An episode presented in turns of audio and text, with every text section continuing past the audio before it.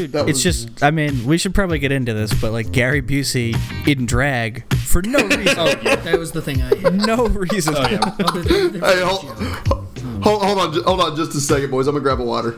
I think he means beer, but I'll wait for him to correct himself.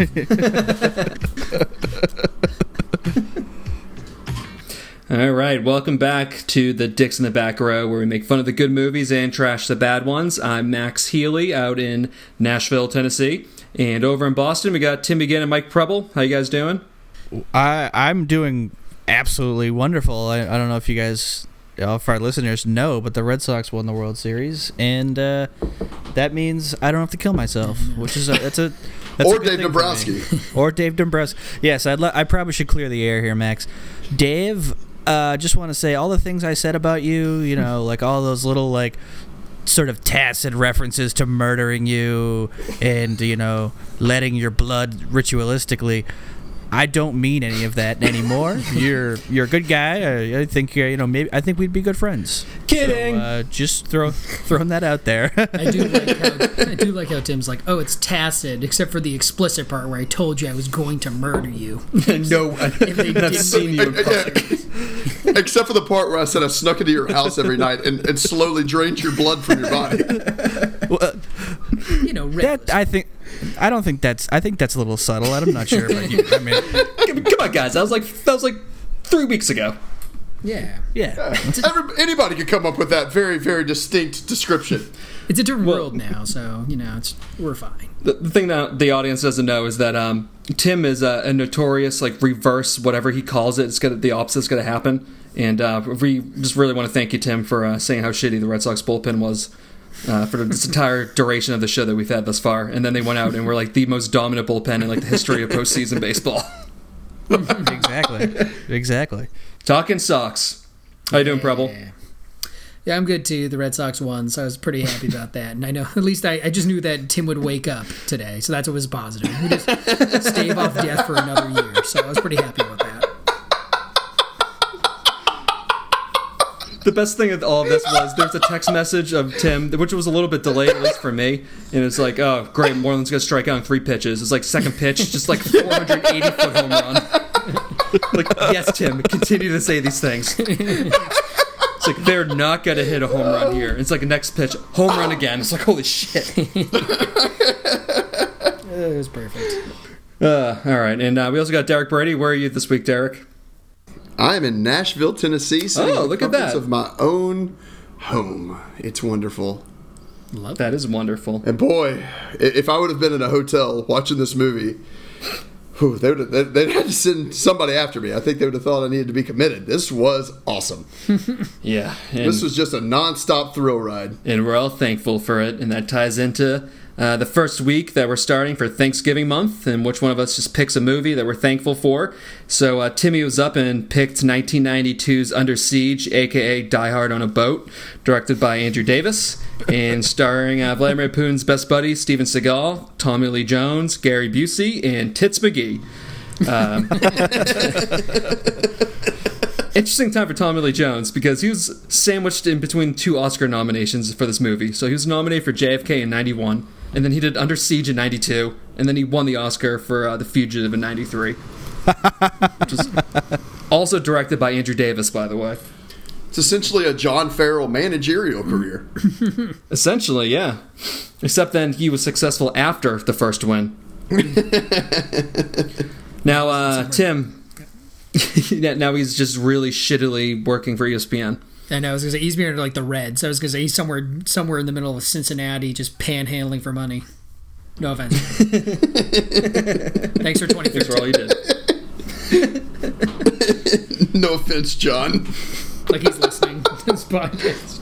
The best thing about all of this is that um, we're recording this a day after the Sox won the World Series, but this isn't going to come out for a week, so this is all going to be old news by the time we actually have this. That's what you think. Uh, now, Tim, this was uh, quite the interesting pick to start off the new month. You care to uh, explain yourself? I mean, this... So, I love terrible action movies. Like, I have a... It's sort of like a fetish for them, almost. Like, like I that was love... rock hard. Leth- yeah. I love Lethal Weapon movies. I love, like, Jean-Claude Van Damme movies. I love Steven Seagal movies. I mean, but this one is just, it's the most fucking, like, off the rocker, just totally jam-packed with nonsense, like, eighties action movie, like, eighties, early nineties action movie that I've ever seen, and it's just spectacular. Yeah, that's the first time I've ever seen this. It's actually better than I expected. But uh, it's like, speaking of Van Damme, like, I always thought of, like, Seagal and Van Damme, like, they're like the minor leaguers to, like, the big blockbusters like Stallone and Schwarzenegger. But at least in this right. one, Seagal's actually still trying.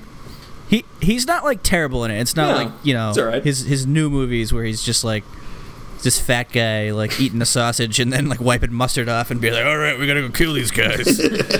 I'll do the Snickers commercial if you just give me a boat of just full of Snickers.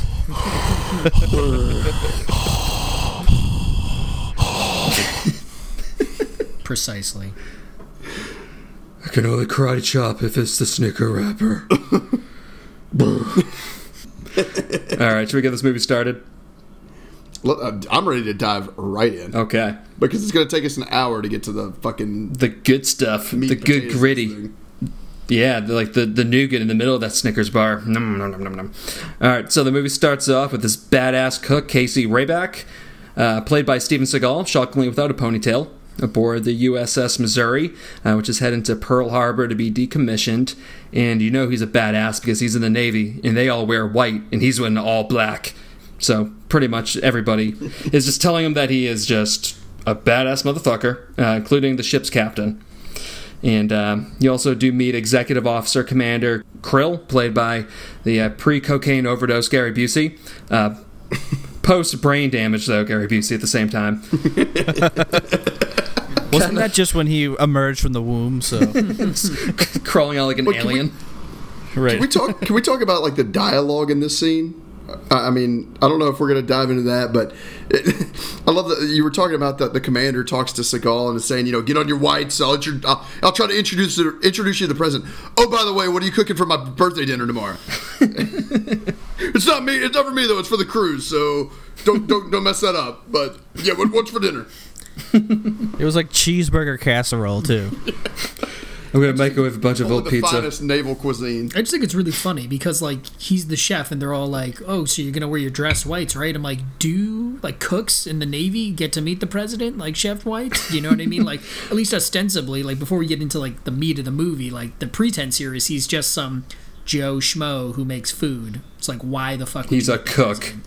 He's a right. cook, right? He's the best goddamn cook on this boat. Best cook in the biz. Because, well, really heard a lot you about your cooking. To... Oh, dude, do you actually think that was George Bush? I've I've wanted to know that for the longest time. Like, do you think George Bush did a cameo in this movie? I was thinking that. I, th- I think so. I guess he had. They actually de- did uh, decommission the boat, so I think they just had, like, footage of him, but it was, like, actual movie footage and not, like, T V footage like you usually see for a president, which was kind of weird, right? Mm-hmm. I'm like, why the fuck is Bush Senior in this movie? Yeah, I thought that was very interesting. I was like, oh, so they're using, like, archival footage or something? Like, they're actually trying to make this seem real. So I was like, all right, kudos. I like that. Yeah. Um, also weird, though, to see Busey with his eyes and his teeth still inside of his face. Oh, one, um, eye's, one eye's wide open, the other eye's, like, halfway shut. It's like, it's like, Quasimodo, hey, what are you doing here? And um, I'm not sure if you guys actually knew this or not, but um, Busey, Gary Busey, he's actually been uh, transitioning for the past two decades uh, into a horse. Oh. Makes a lot of sense. It's very brave. What's his gender identity, Max? Uh, I think it's Clydesdale. That's good. Uh, but so I will say that the like uh, Steven Seagal's walk in with his uh, in his like. And it's like black gi and everything that he has on, and people being like, "Dude, what do you like? You put on your dress white. You know, the president's coming." That's very like opening scene of uh, Dirty Dancing. You know what I mean? Yeah. Like when is. Patrick Swayze walks in. Yeah, he should have had his whites like over his shoulder. Right. It's like, I'll put them on when I want to. Yeah. Right. So you that's gotta love never. A, you gotta love a movie that's just constantly just putting out straight away that like this the person doesn't give a shit about like formality or rules. Like he's ready to break them at any chance to to right. get to, to win the day. So I was like, all right, good. I know what this. I'm, I'm, well, I mean. we are going to get into this later. I'm pretty sure that this movie just dis- the, the, the internal discussion of this movie is just that the naval the naval branch of the military is by far the most lax branch of the military. Just lends strippers on and shit, which we'll get into here in a second. So, yeah, old Busey's being just a little bit of a dickhead, and he's uh, planning a surprise party with the nineteen eighty-nine Playmate of July, uh, just partially to stick it to Seagal, uh, which leads to a pissing fight between Seagal and Busey's uh, stooge, Ensign Taylor, uh, played by that bald, redheaded guy that's always an asshole in every movie that he's in.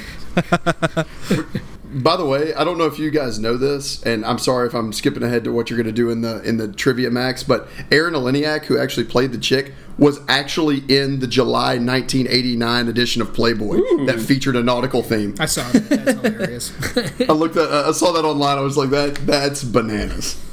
Yeah. They probably like, they probably like couldn't like they're trying to cast this like blonde bombshell. And, like, every single blonde bombshell at the time turned them down, because obviously they would, because this is a terrible movie. But uh, then this guy was, like, jerking it to Playboy. Like, the casting director was, like, jerking it to Playboy. And he's, like, flips the page to July, and he's like, bingo. You must have her. X marks the Get spot. Me her. Yeah, that or Steven no, Seagal no, no, sexually harassed, this, like, not- the other fifteen women before who auditioned. And they're like, listen, Steve, you need to cool it down for this one. We don't, we're running out of blonde women in, in Hollywood. That's that's probably that's more accurate. That's exactly yeah, yeah, yeah. It's loaded with accusations. Oh god. Yeah. By the way, uh, really, I'm sure all of our, our research into uh, the big-titted blonde girl in this movie was just us being curious about her, her history, not us just going to Google images. Oh, of course, I I, I I believe in the art, you know. No, I I was I like looking to, to see if she went work. to like Juilliard or something. I was looking to see yeah. if she got a boob job, so I'm just gonna be honest here. Well, Max, to, what did you find? Has to have one. I'm pretty sure she did. But we'll move on. Yeah, so you got some couple of sick burns in this in this scene, too, which uh, the redheaded douchebag guy's like, we got one more week together, and then Seagal going, guess I never see you hit puberty. Burn. Slam. Slam. Gotcha. Slammed. But uh, Seagal in this scene, too, like, he looks like he's having a lot of fun in that kitchen. He's just, like, cracking jokes, just, like, throwing knives at bullseyes. And... Again, very lax branch of the military. I'm I'm stunned yeah. but, by how the Navy, you know, carries themselves. Anyone else notice though with uh, with Seagal that his, like his Cajun accent like goes away the second he leaves the kitchen? Yes, absolutely. He finally starts enunciating like that. That's what I wrote for this. My second line of notes is Seagal just aggressively mur- murmuring through his lines. I kind of like the choice at the beginning, though. I'm like, oh, look at that. He's actually using an accent. And then, like, once shit starts going off, it's like, oh, no, no, he forgot about it. He's Wait. He uses an accent? I've seen this movie like five times, and I did not know. I did not know. Yeah, he's got like a Cajun accent at the beginning of the movie. Oh my god! It's like a little twang or something, right? It's like a little. Yeah. Not just speaking like a straight American dialect. He's doing like it's like. Y'all. He's doing something in Louisiana. Uh, yeah, it's like it is. It's a Cajun accent. Yeah, because he's cooking up some like Cajun like gumbo or something too. Tim, did you even watch this movie? I've seen it multiple times, and I did not pick this up. It's so subtle, Tim. It's so subtle. We're we're twenty minutes into our podcast, and we are still in, like, the second scene. Yeah, we are. We got to speed it up here. So uh, the captain finds out that uh, this chopper is landing on the ship, and Busey says it's the am- admiral uh, who planned it. And, then I, you know, he also wants him to stay in his quarters. Hmm. He said something different to Seagal. Wonder what uh, old horse-faced Busey's up to. Oh, it's, he, he's just up to Gary Busey's bottomless boat bash. Sponsored, brought to you by Sobe Lifewater.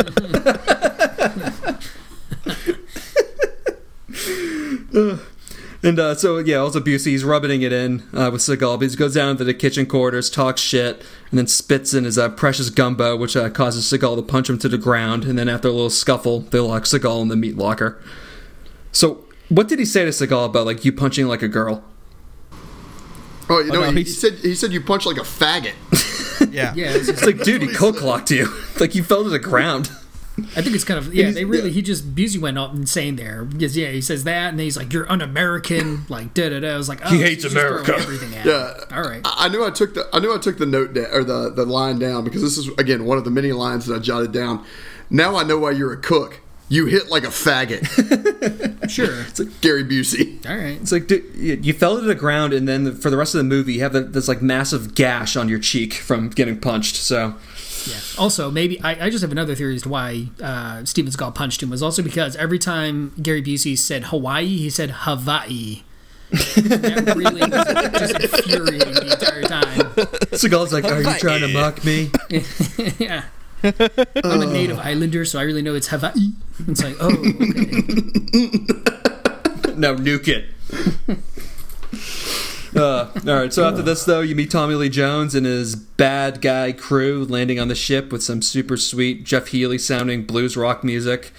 And, uh, I mean, you meet this super sweet band that's going to just play on a rock show for the troops because that's what's going to happen. I was just going to say, I, uh, the, the note that I put down, like, about the whole thing with Busey and the redheaded guy and Seagal, I just, the note I took was, this is like a military Mean Girls, where Busey's Rachel McAdams and, and Seagal's Lindsay Lohan. It's like, you can't sit at our table, we're going to lock you in a meat locker. That is so fetch. Another can't sit with us. Hell. uh, yeah. Um, also, though, yabos. Because uh, you meet the playmate of July of eighty-nine, and uh, she's getting escorted out of this chopper. And, of course, you have all the hoot and hollering from all the guys, and you have a nice uh, pan-down shot of just her leather-panted ass. Yeah. I, I love movies like this because it just paints guys to being like, they see an attractive woman, and they are just, like, it, totally in, incapacitated. They cannot Primal. do anything else. They're just, like, you know, tripping over their tongues, like, climbing over each other like zombies to get to her. Yeah, it's like anti-Darwinism. It's just... Right. Yeah. It's reverting back to animals. They become those gigantic, like, cartoon wolves in all, like, the, like, Looney Tunes movies where the tongues roll out. It's like, yep, yep. All right, like, come on, guys. Like, I know you've been at sea for a number of months, but, like, you've seen a girl before, right? Like, right. calm yeah. down.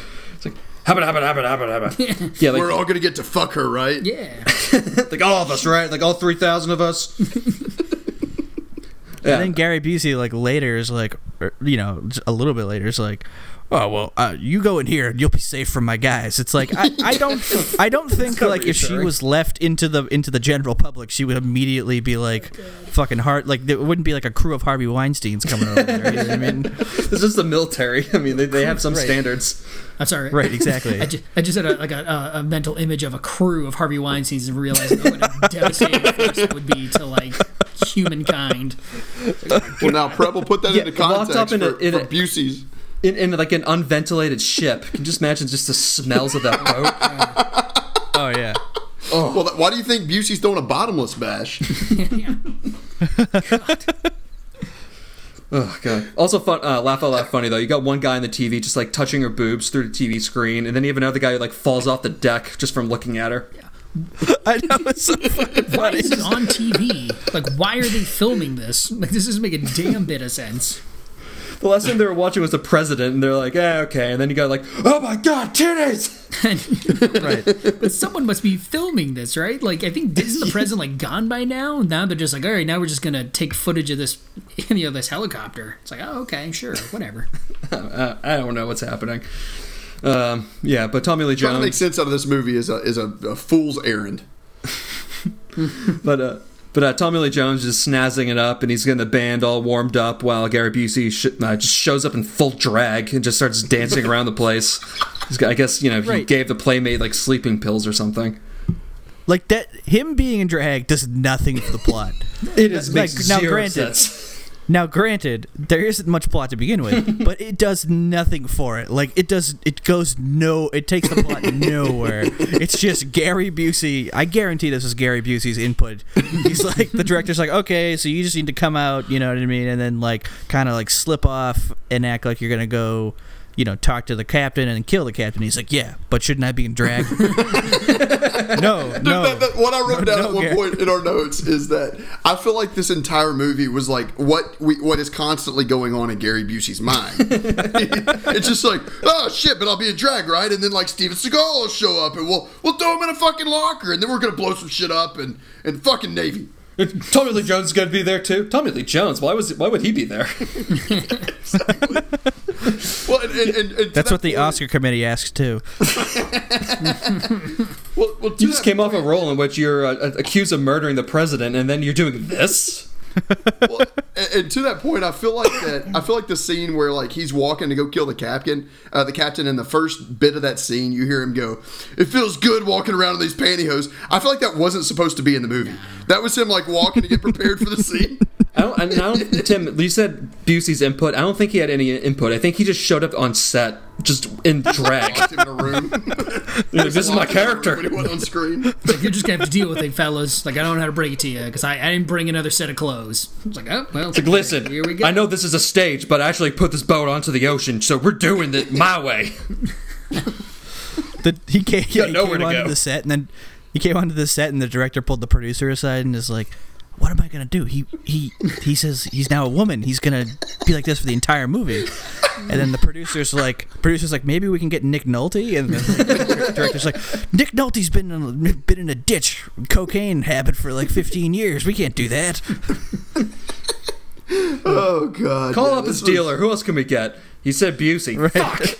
I mean, when, when when he showed up in drag, it, I literally it was it was like you see in, okay. in comedies, like it, you know. Fucking like my eyes open. I was taken. I was physically and emotionally taken aback when I saw that.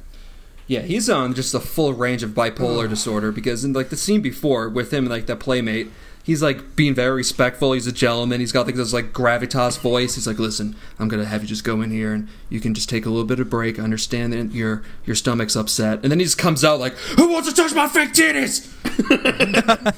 I'm your date tonight, Captain. Uh, all right, but um, so you know Tommy Lee Jones also is just up to no good, because his band is named after him, but he's not singing and barely playing the harmonica. Instead, he's just like jumping around like fucking Puff Daddy in the nineties, just like making faces at people on the on stage. Yeah. And then uh, he hits one note from the harmonica, asks who's the highest ranking officer in the room is. And then uh, he asks everyone to step aside, and then he just shoots the dude in the head. And then the rest of the band takes out guns and uh, starts firing at a couple of the sailors, and then just starts lining the rest up for hostages. Where were they concealing these weapons? These are full-sized They're machine automatic guns. Assault rifles. Yeah, did they like transform from like a guitar into like a fucking machine gun? And I mean, was no one? What were the what were the security protocols to get on that fucking helicopter wherever it flew from? They let a playmate and a bunch of fucking mercenaries on. That's what the playmate was for. It's just incapacitated. Security.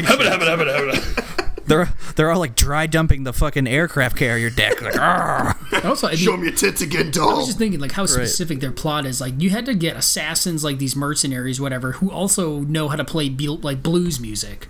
Like, yeah, with one guy who has like a beautiful it. voice. Yeah, like these guys are they're going at it. And they're like good at it, and then they're all like, "Oh, but also we're we're multi-talented. We're also international assassins. All right, let's murder everybody."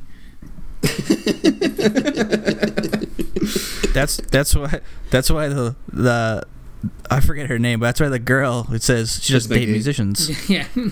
Because they're all go. mercenaries, right? Duh, don't we all know this? Right, yeah. Because they, they all, all kill yeah. Navy members. Yeah. Right. Of course. Yeah, so then uh, Busey, in his pantyhose and semi-drag, goes up into the captain's office and then kills him as well, uh, after saying that he's going to be the date for the night. So uh, at the same time, Seagal is still in the meat locker, telling the private that he can hear gunfire and to either get him out or call the captain to see what's going on. Uh, but he's not really listening. So then all uh, the bad guys mean business, because one sailor attacks one of the gunmen and he gets shot, and then the guy next to him also gets shot, to which Tommy Lee Jones tells everyone to get back in line or they're going to kill you and the dude that you're standing next to. I, I thought that was pretty badass. I'm like, I haven't seen that in a movie before. I'm like, I kind of hope that he uh, falls through with it and starts killing more people. It's terrible to say. Kill more for our military, right, Max? It's just like watching the movie, like, give me a bad guy, come on. Max got the bloodlust. All those Halloween movies. So all the sailors are getting rounded oh. up, and uh, they uh, torch and seal the deck below. Meanwhile, some of the guys um, and above the deck, uh, the mercenaries are just like jumping off like the top sails out of nowhere and just like cleaning up the rest of the crew. This whole boat hears live music, and they lose their ability as a soldier, because there's like thirty people that take over an entire fucking ship. Uh, this makes no fucking sense. No fucking way would this ever happen. Nope. Uh, like, battleship crews are like, there's like four hundred people in a battleship crew. Oh, too. easily. You know, it's like there, oh, four hundred that's... people could overpower all these guys, no problem. I mean, it's like several football fields long. Like, you could definitely get to one side and just, like, regroup. Right, exactly. It's like a city. Yeah. Well, it's a dumb city because they all they, they failed. Um, but back in the captain's quarters, Gary Busey, still in drag, by the way, uh, throws a disc to Tommy Lee Jones, also still wearing his sunglasses and leather jacket and tie-dye shirt. And I guess that disc, that, that disc just must be important. Hmm. Hmm, wonder what that is. Also, funny moment, though, with Busey looking at his own profile from the captain. Just complaining about the uh, the captain saying that he's been treating the crew like shit and he needs a psych eval. And he's just going, do I look like I need a psychological evaluation? It's like with lipstick on. The big boobs. The, the only reason he was ever dressed like that, other than Gary Busey just wanted to dress like that. Like, yeah. That one joke is the whole premise. the, behind the whole fifteen yeah. minutes of why is he still wearing drag? Why did he kill his, his superior officer with fake boobs? Well, I feel like I feel like it could have been like uh, almost like the director poking fun at Gary Busey. They're like, oh, well, we you know we signed Gary Busey onto this movie, but don't worry, I've got something good in store from him. Hey, Gary, we're gonna put you in full drag, and then we're gonna say you don't need a psych evaluation and just react. I actually like speaking of the fact that most a lot of Gary Busey's insanity on this movie probably was just like realism. It was just something that was happening in Gary Busey's life. I guarantee he got into the movie and was like, "Listen, I got to clear the air about my me- my state of my mental health, so I'm gonna I'm gonna read this note from my psychologist." And he read it out loud, and it was just totally under undercut it. And the director. That's why Tommy Lee Jones kept the sunglasses on. He's just kind of like looking around, like, "Is, is this supposed to be in the movie? Right? Is this in the script? I didn't say." I didn't read this part. I thought we were on break. Uh, yeah, so then uh, the bad yeah. guy, the bad guys uh, take over the rest of the intelligence room, and uh, this S S officer-looking dude is uh, handed the disc uh, from Tommy Lee Jones that he was holding onto prior. Puts in his pocket while uh, logging into the security system of the ship, and then you find out that all the quarters have been locked off, and besides a few strays in the ship, the rest is under their control. And you also get a little. Anybody else knows the the Jeff Dahmer joke? Yeah, yeah, Mister Dahmer. Yeah, you yeah. cut up Broadway. Huh. huh, huh, huh. Well, I, I thought it, this was one of those classic situations where it was like over information to let the audience know. He's like, the the one guy goes, yeah, well, we've we've locked down this sector and this sector and this sector. Oh. Now they won't be able to do this, and then they've also so done this sector. So yeah, I mean, they they're trying to really make up for how stupid this movie is by having a bunch of like military lingo and just acronyms and shit that nobody knows. Exactly. Well, um, Busey forgot that Steven Seagal was still being was uh, still in that meat locker, and uh, the kitchen has full access to the ship. So when uh, Tommy Lee Jones asks who he is, Busey just says he's just a pain in the ass cook. Okay, I'm sorry. I have to pause here because there was one point. Earth, there's so Busey doesn't know, or you know, so that's fine. But when they first met, or at least when we first saw them, right? Didn't the captain say like, "Oh, if I had all your medals, like I'd wear my dress yeah. suits all the time." So why doesn't that trigger with anybody, or at least Gary Busey, like, why would a cook have so many medals for being good at, like, what, good at cooking? Like, I don't get it. Like, that's just something right. that I found was annoying. Because Gary Busey's just staring at the cook, or staring at the, at the captain, drooling, just going, like, bunnies, rabbits. Just thinking about what the dress he's going to wear tonight. Like, oh, I really need to focus on this. What kind of, what kind of shoes are going to match the wig? Yeah. Did, did, what about the scene where like they're on this high-powered, you know, watercraft with you know all these resources, and Tommy Lee Jones is like carving up a rump roast and slinging it across the table at people, and the black guy catches it and just eats it like a ravenous fucking heathen. Oh, dude, that savages. Yeah. That was so great. It was it was literally just this bleeding like fucking like, pile of meat. Pile of meat that he just like slings across the room like a like a, a like a pile of wet underwear, and the guy just the guy just grabs it, it just bleeding all over his arm, just eats it like an animal. It's like, but you know, I've, I've always heard international terrorism does make you pretty ravenous. But I thought, like, I thought that was supposed to set up the fact that that, like, that guy, like, that, that sort of, like, Tommy Lee Jones' right hand man the whole movie yeah, was supposed to be this dude. super badass dude who's going to eventually have to be killed by Steven Seagal. He doesn't do shit. Battle. I know, but he doesn't do anything the entire movie. It's like, what the fuck's the point of this massive jacked black dude who looks so scary? He does nothing. Yeah, and what's the point of, like, making this whole scene where he just, like, eats a fucking pile of meat like a bear? Oh, now you never see him again. Well, actually, he's he's actually in I T with the uh, the this really skinny-looking dude. He's just a power lifter. Right. Stop with stop with your stereotypes, guys. That guy has a computer science degree.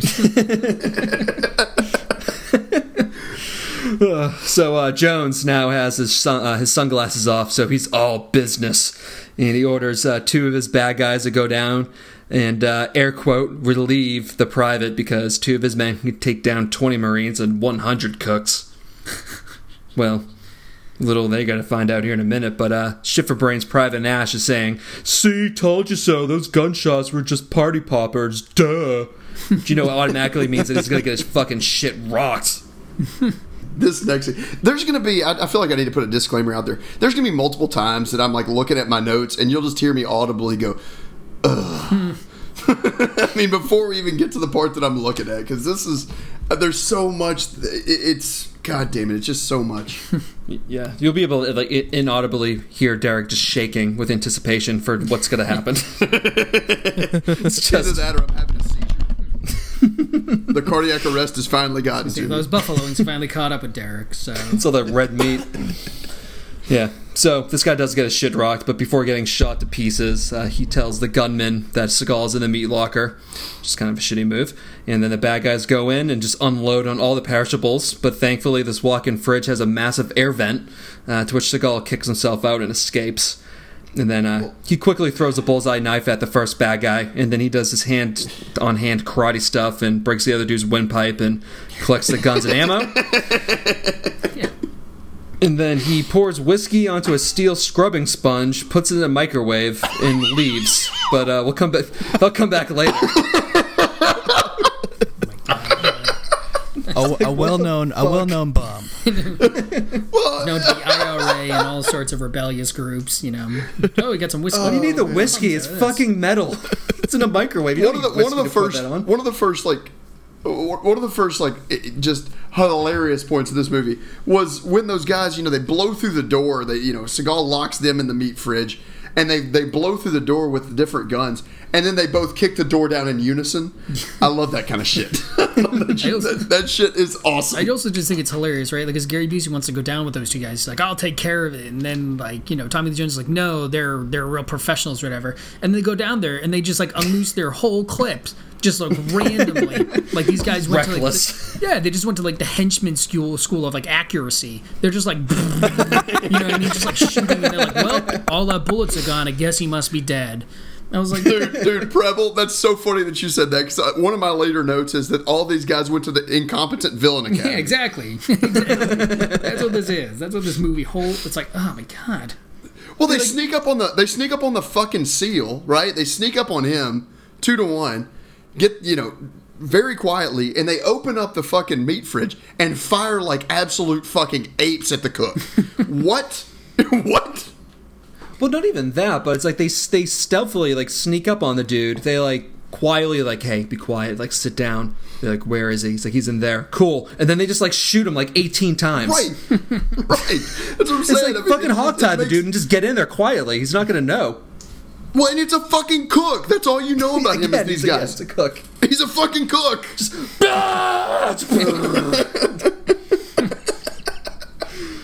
Oh, God. Yeah. Well, oh, Seagal heads up to the captain's quarters, but he finds the captain dead. And this makes Seagal angry, because even though his scrunched eyebrows and blank expression stays exactly the same, the music in the movie's telling you that people are going to pay. And when I say pay, I mean die. Oh god, god, it's it's it's pretty amazing. Just like drapes the whole, he's like his uniform over him. I was like, oh my god, this is so stereotypical of any movie. Yeah. And then also an F A eighteen flies by just to check on things, and they shoot that fucker down. Just then cue Voodoo Child for like seven seconds. Okay. Yeah, this is when I started. I I I don't know if I missed that part, but like Why did they send out the plane? Like, why was it looking at them? Like, I don't know if I actually missed it, because then they shoot because it. Uh, the chopper that carried the band and uh, the woman out there did, never came back. That's right. So they needed to go out and like that's, look for it. That sounds ridiculous. Yeah. Okay. But then, but then the terrorists made the wise choice of just immediately alerting everybody else that they're terrorists by shooting it down. It's like they didn't need to do that. Like, why? Why would you have done that? Just wave at him. Hi. Yeah. Exactly. Yeah. That's what I mean. Like, the what the only information he's going to find is it's still here or it isn't, right? Like, right. And why do they have to send him out? Like, why couldn't they just, you know, I mean, obviously they've been trying yeah. they've been trying to contact him. Why not just like, no, it's on its way back. It's going to take a couple hours. Bye. You know? Yeah, it's a battleship. It's not an air carrier. Like, they, the thing's not going to be able to land on that ship. I just didn't, yeah, I just didn't get it. I had no understanding of, like, why it was there. Because, again, just be like, to oh, blow no, shit you must up. have missed it. Like, go back that way. You know, and not oh, alert yourself to probably. the entire U S military. Uh, probably you're thinking too much. Just, just, just enjoy it. Just sit there with your mouth open and just if watch the explosions. If, if we try happen. to make sense of this, yeah. Man. If we try to make sense of this movie, I mean, we're gonna be we'll here all, all fucking night. We all get things. We all get places to be. Mike, we all got families. Okay. So you cut the Tommy Lee Jones calling the Pentagon and going this little rant about missing out in the sixties because of Vietnam and how he wasted his life and the C I A and everything he did. Uh, they just try to kill him afterwards uh, before the movie. And um, he also has the nuclear codes. Oh, you don't believe me? Here's the code numbers. And I'm going to fire a missile at one of your satellites, and it's going to be harder for you to track me. And oh, yeah, I'm crazy.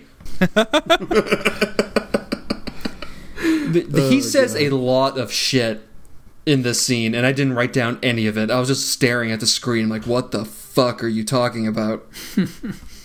What we're talking about, I feel like this happened seven times throughout the movie, and I, I feel like I'm already lost, because uh, we could be at any point in my notes at this point. Especially with the Pentagon, the same shit just keeps on happening.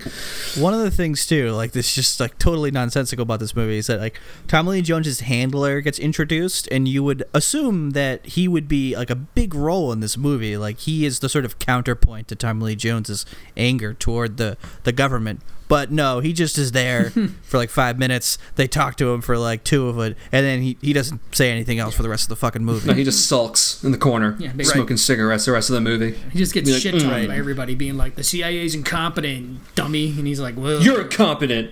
Yeah.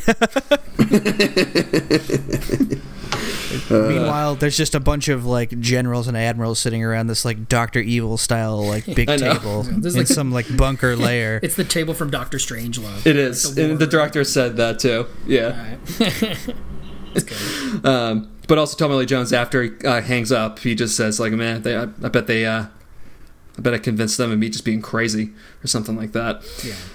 And though it's not true because he is still fucking nuts, but yeah. Uh, so Seagal's uh, scouting out all the carnage and death in the party room when, uh, being the stealth ninja that he is, bumps into this massive birthday cake on wheels and then just starts playing the shitty rock music and yabos. Well, again, I mean, to my count or to my understanding of this movie, this has been like a cool hour and a half. A lot has happened in real time. Yep. And she's just been hanging out in that fucking cake. She comes out of the cake, starts stripping and dancing. Her eyes are open for, like, the first portion of this. No one else is in the room, and she just doesn't think there's anything of it. She's like, well, I'm paid to strip, so I gotta do it. No one's cheering, yeah. No one's making any noise, you know, yeah. yeah. And, and then she turns around to see a room littered with dead bodies.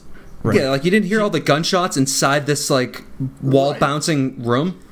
Well, that's the Ugh. that's the problem I had. Like, so at least you could make a plausible argument that she was knocked out for at least a portion of this. But then, even if she woke up directly after the music came on, like, what the fuck? Like, is your first immediate reaction like, oh, well, time to start stripping, you know, give me out, diddly. It's like, of course not. No, you'd be like, what the fuck happened to me? I've been asleep for hours? Like, what's going on, right? You know, that's what I mean. It just right. like, it's totally doesn't make any fucking sense. Yeah, in my notes I said that this uh, this playmate apparently is a slutty Manchurian candidate that just starts taking her tops off when she hears music. uh, also, I think that like at this was a uh, point where Steven Seagal was definitely like leering at her for, off to the side, like after making ten or twenty like rebuffed advances towards her because she very timidly takes her shirt off to like show her breast, and then very quickly, like uh, like very sort of like nervously closes the the thing again, almost like she's anticipating the director going cut. Like she really does not want to do this. And I can just see like Steven Seagal like over in the corner with arms folded, just like nodding, just with, with donut frosting smeared on his mouth. Yeah, nodding his head yes. Right, right.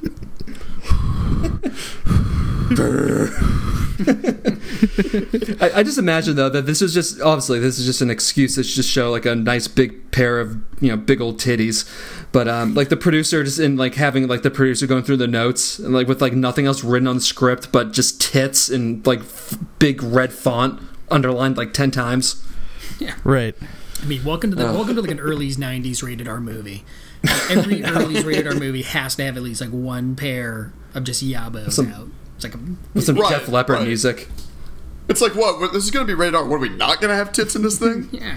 Come on. Exactly. Come on. and, and I bet again, I bet they, I bet they brought her in. They're like, listen, we know you don't have much acting experience. We need someone to fill this role because Tommy Lee Jones has sexually assaulted everyone else. But here's the deal. If you sign on to this, we will plug your nineteen eighty-nine Playboy appearance. Yeah. I know this is nineteen ninety-two, but we will still plug it. Yeah. Right. Right. Run out to your used bookstore. After uh, she puts her clothes back on, you see how stupid this girl is, and she has no idea what happened, and she's just an actress, and blah, blah, blah. And I do love that St- uh, Seagal just goes, what kind of blabbering bullshit is this? And then promptly shoves her in a locker. She's like, I'm an actress. My agent said I just had to jump out of a cake. Get in a locker. Did, I did one. She just she's like, I did one like little like skin mag thing, and then all of a sudden now I'm doing this stuff. Oh no, poor me. It's like, come on, come yeah. on, you dumb broad. Well, and, and then you knew then what you, you were doing. You get one of the another just quality line from this movie. She says, I hate being alone. And Seagal goes, do you hate being dead? Yep. Wait, what? Which is just, which just doesn't make any sense. Yeah, it doesn't make any sense. Do you hate being dead? It's like, how, but she's not dead. Uh, so she's not. No? Yes? Is that a trick question? Just slam the locker on her face. It's never happened before. Like, what? Oh, God. Uh, well, back at the Pentagon, you find out that Tommy Lee Jones was just some badass whose job was to steal enemy ships and stuff. And uh, last year, he stole this North Korean nuclear sub, but he sank that, that's for sure. Cut to the Korean sub, operated by a bunch of French and Italian guys communicating with Tommy Lee Jones. Yeah, yeah. Yeah. yeah. So then you cut back to uh, Seagal's new Double D sidekick, uh, because she doesn't like being alone and all that shit. And, um... a little bit after that, Tommy Lee Jones and Busey are now in the kitchen, and Jones knows that Seagal can't be a cook, and uh, his men was were killed by a professional. And Busey says, no, no, he's just a cook who came onto this ship with the captain. He's just a reject nobody uh, who just is good with cooking knives. It's like, oh, yeah, Bobby Flay, does this look like a cooking knife to you? Explosions. But microwave this bomb. Is, yep. This leads to, like, the the number one... you know, like eighties, nineties action movie trope, which is like someone saying that someone else is professional, so now we need to watch out. No, no, no, no, Tim, Tim. Yeah, no, Tim. They don't, they don't tell you that. It's not that, you know, off the beaten path. It's more direct and in your face because you hear someone say, "Goddamn, Cook's a SEAL." Oh God. What, like, why didn't anyone be like, when they came down, be like, hey, do you hear that microwave going off? Or like, why is the microwave right. on? Like, nobody says anything. It's just silent. And then, like, right after he goes, like, does this look like a cooking knife to use here? Boom. Well, then Gary Busey goes, Sherman, yeah, Gary Busey says, turn that microwave off. And then Tommy Lee Jones goes, oh, no. It's the whiskey. It's it's the whiskey Brillo pad bomb. it, Well, and then you that, get that great shot of, like, some dude with, like, glass all through his face. It's, oh, my God! Like, what the fuck? It's a microwave.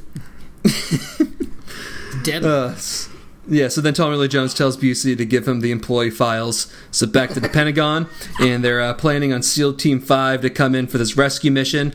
And if they can't get the job done, then God have mercy on our souls. No, I was going to say, they got SEAL Team five out there. Where's where's SEAL Team six? Or, yeah, oh, again, ready. Yeah, I was gonna say. Don't you worry about it. I was like, fuck's sake. SEAL Team five was the elite SEAL team up until this movie came out, and they're like, "Whoa, until Gary Busey we gotta create a SEAL Team six. Yeah. We gotta do something. We gotta do a little better, fellas." That's all I'm gonna say. Right. This is this is terrible marketing for the SEALs. Oh, Jesus Christ! Did, Busey, did Gary Busey just blow up all those SEALs? Yep. Yeah. Well, shit. Uh, so yeah, Busey's. Busey's back, and then yeah, you know, he finds uh, Seagal's file, and uh, it was in the captain's personal cabinet. That's what he didn't know. And oh shit, he's a former Navy SEAL who's also an expert in martial arts and explosives. And after and Panama, filet mignon. That's another like eighties, nineties movie trope is just like reading someone's bio to establish how qualified and like badass they are. They don't know how else Instead- to do any kind of like exposition. Right, exactly. Right. Like you, you can't be subtle about it. You just have to literally list it. Get slapped in the face with it. Yeah. Right. Yeah, but they, he just goes on and on. It's like his Panama clearance was, was removed after two jobs, and you know he only had two jobs left he could do. It was either like as a like it's like a JoJo or whatever, some admin job, or being a cook. Oh yeah, by the way, Tommy, uh, he oh, killed two more people. Yeah, Yeoman. A Yeoman. Yeah, Yeoman. Which, like, what? Like, what the fuck is that? I had to Google that. Like, it's a clerical job. I'm like, why'd you say that? Well, again, this is probably all off the cuff from Gary Busey. This is, well, yeah, no, yeah. That's just like a Navy name. Urban, yeah, let's say all these that, acronyms what, that Busey's saying is just an urban dictionary. It's like, Gary, that's not real. He's a Shinzu. What? Is that a, okay. All right, hold on. I gotta close this goddamn window. Fucking dogs in the neighborhood. Okay. Oh yeah. So uh, yeah. By the way, two people are dead, and um, I, uh, so I know that you know being a Navy SEAL is extremely difficult, and you know I think they only make up like one percent of the Navy, but they're acting like they found out that he's Batman. Right. Like, a Navy SEAL, like Derek, like you said, like a Navy SEAL, a fucking Navy SEAL. Yeah, goddamn Cook's a SEAL. Isn't Tommy Lee Jones supposed to be like Navy more SEAL. Badass than a Navy SEAL? Like, Tommy Lee Jones is supposed to be this super covert... fucking stole like, a North Korean sub. Right. That's what I'm saying. Like, Tommy Lee Jones shouldn't be intimidated by him. Should be like, oh, yeah, SEAL, no big deal. Yeah, there's there's thousands Again, of them. Guys, right. If we try to make sense of this goddamn movie... Yep. All right, let's just go back to uh, uh, Seagal just karate chopping a dude to death. Just to uh, yeah, that's access that's a SEAL phone. I said, what? I, I would put that deadly throat judo chop... Dead. Just melted that dude's brain. And what is that? It's a SEAL phone.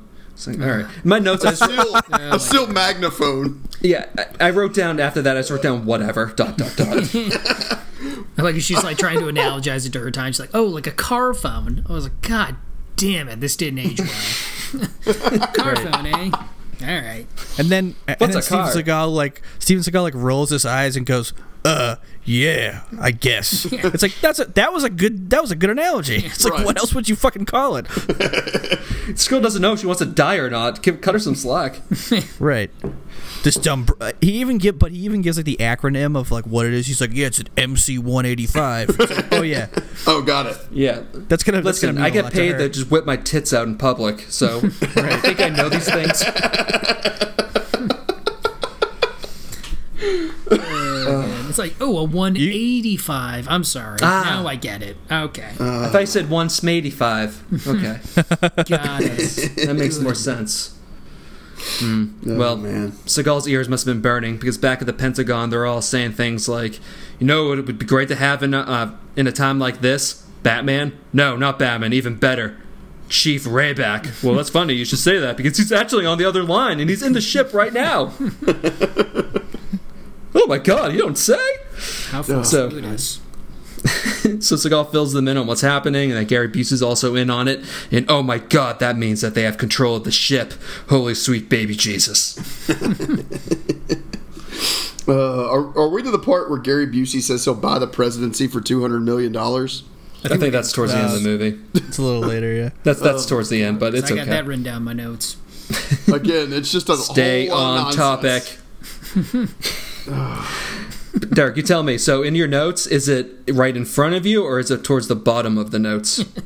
It's no. It, uh, I, I went from SEAL Magnaphone to what are you going to do with two hundred million dollars? Buy the presidency. Probably a realistic thought that Busey had. All right, so that's this makes more sense into the mind of Derek, in which he doesn't go in chronological order for the notes of the movie. So, okay, I get it. the, the mind of Derek Pago Brady and Gary Busey are not all that dissimilar.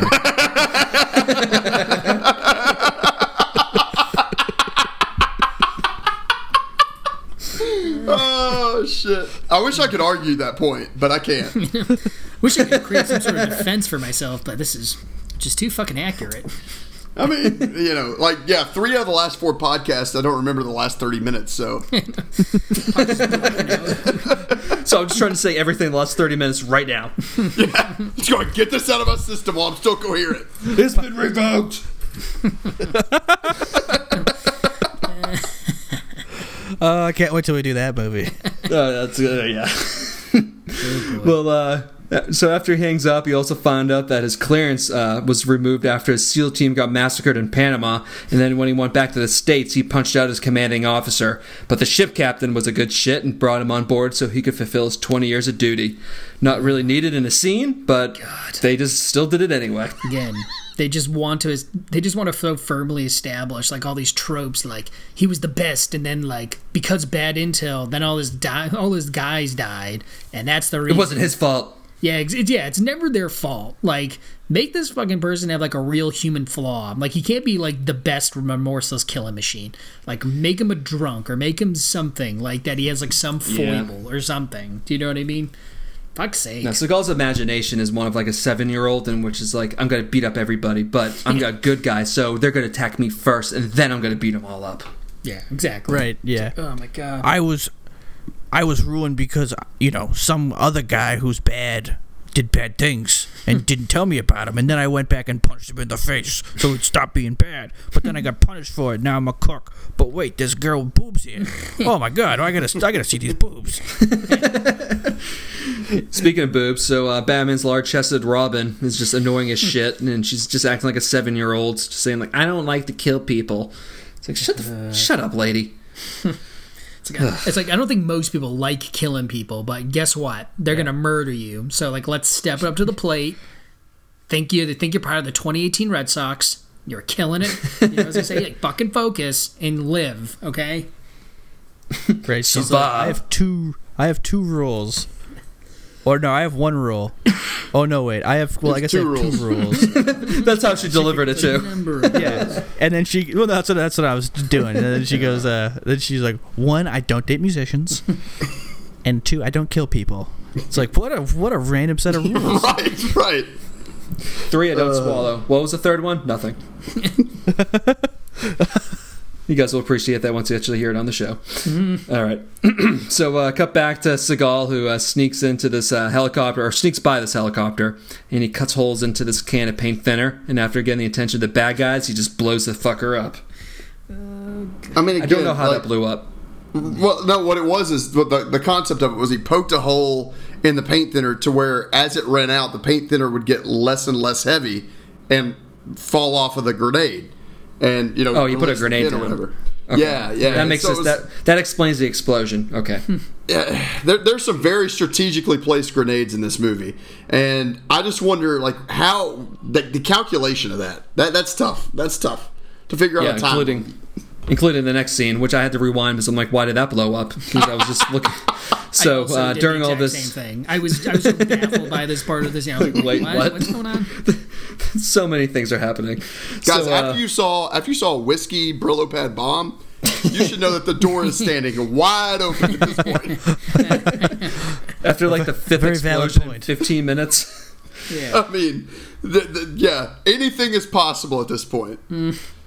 So during all this, though, Busty Robin is uh, briefly caught, but Seagal karate kicks one dude and shoots the other, and then grabs old floppy tits and puts a grenade in between the door and then uh, that they ran through, and Tommy Lee Jones says, don't pursue this man, but they can't hear him, so they also blow up. Explosions. Yeah, uh, similar similar to Halloween three, I wrote, one of the mercenaries turns into a mannequin and is blown one hundred yards back from the door when the second strategically placed grenade goes off. I mean, I don't know, if, if you didn't see that, go back and rewatch that scene, because this person, it's it's blown just hundreds of yards away. I mean, it's incredible.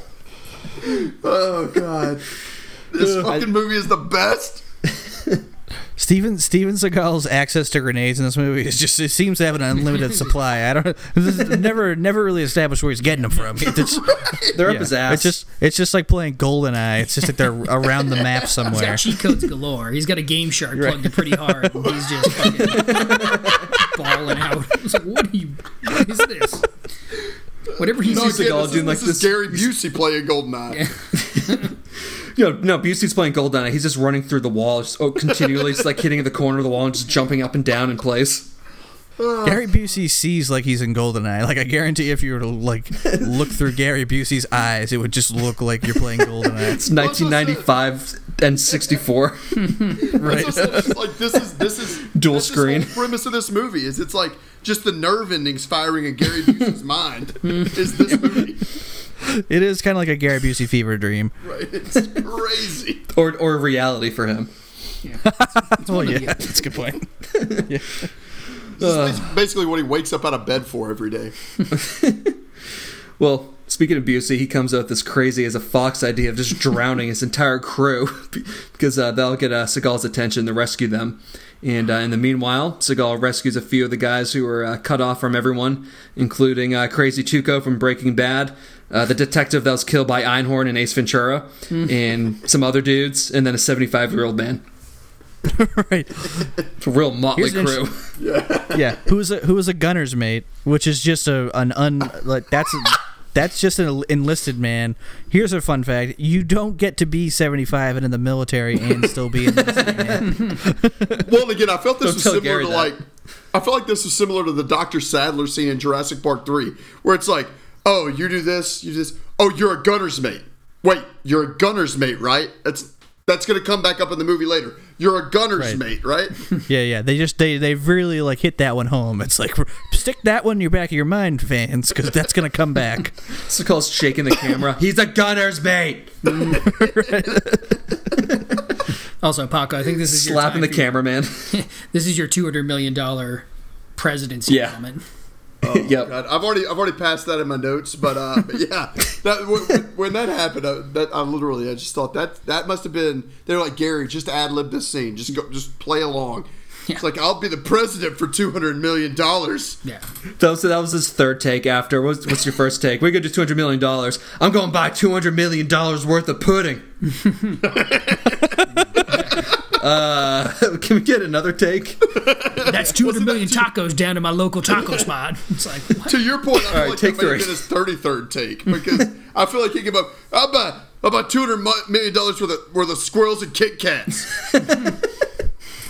They went through like two hundred takes and then the director was just like, all right, well. President, you are. Yeah, sure. We're out of film. President's the, like the most rational one out of the bunch. Oh shit! This movie is Can I so be the president awesome. Of the critters that hide in my head?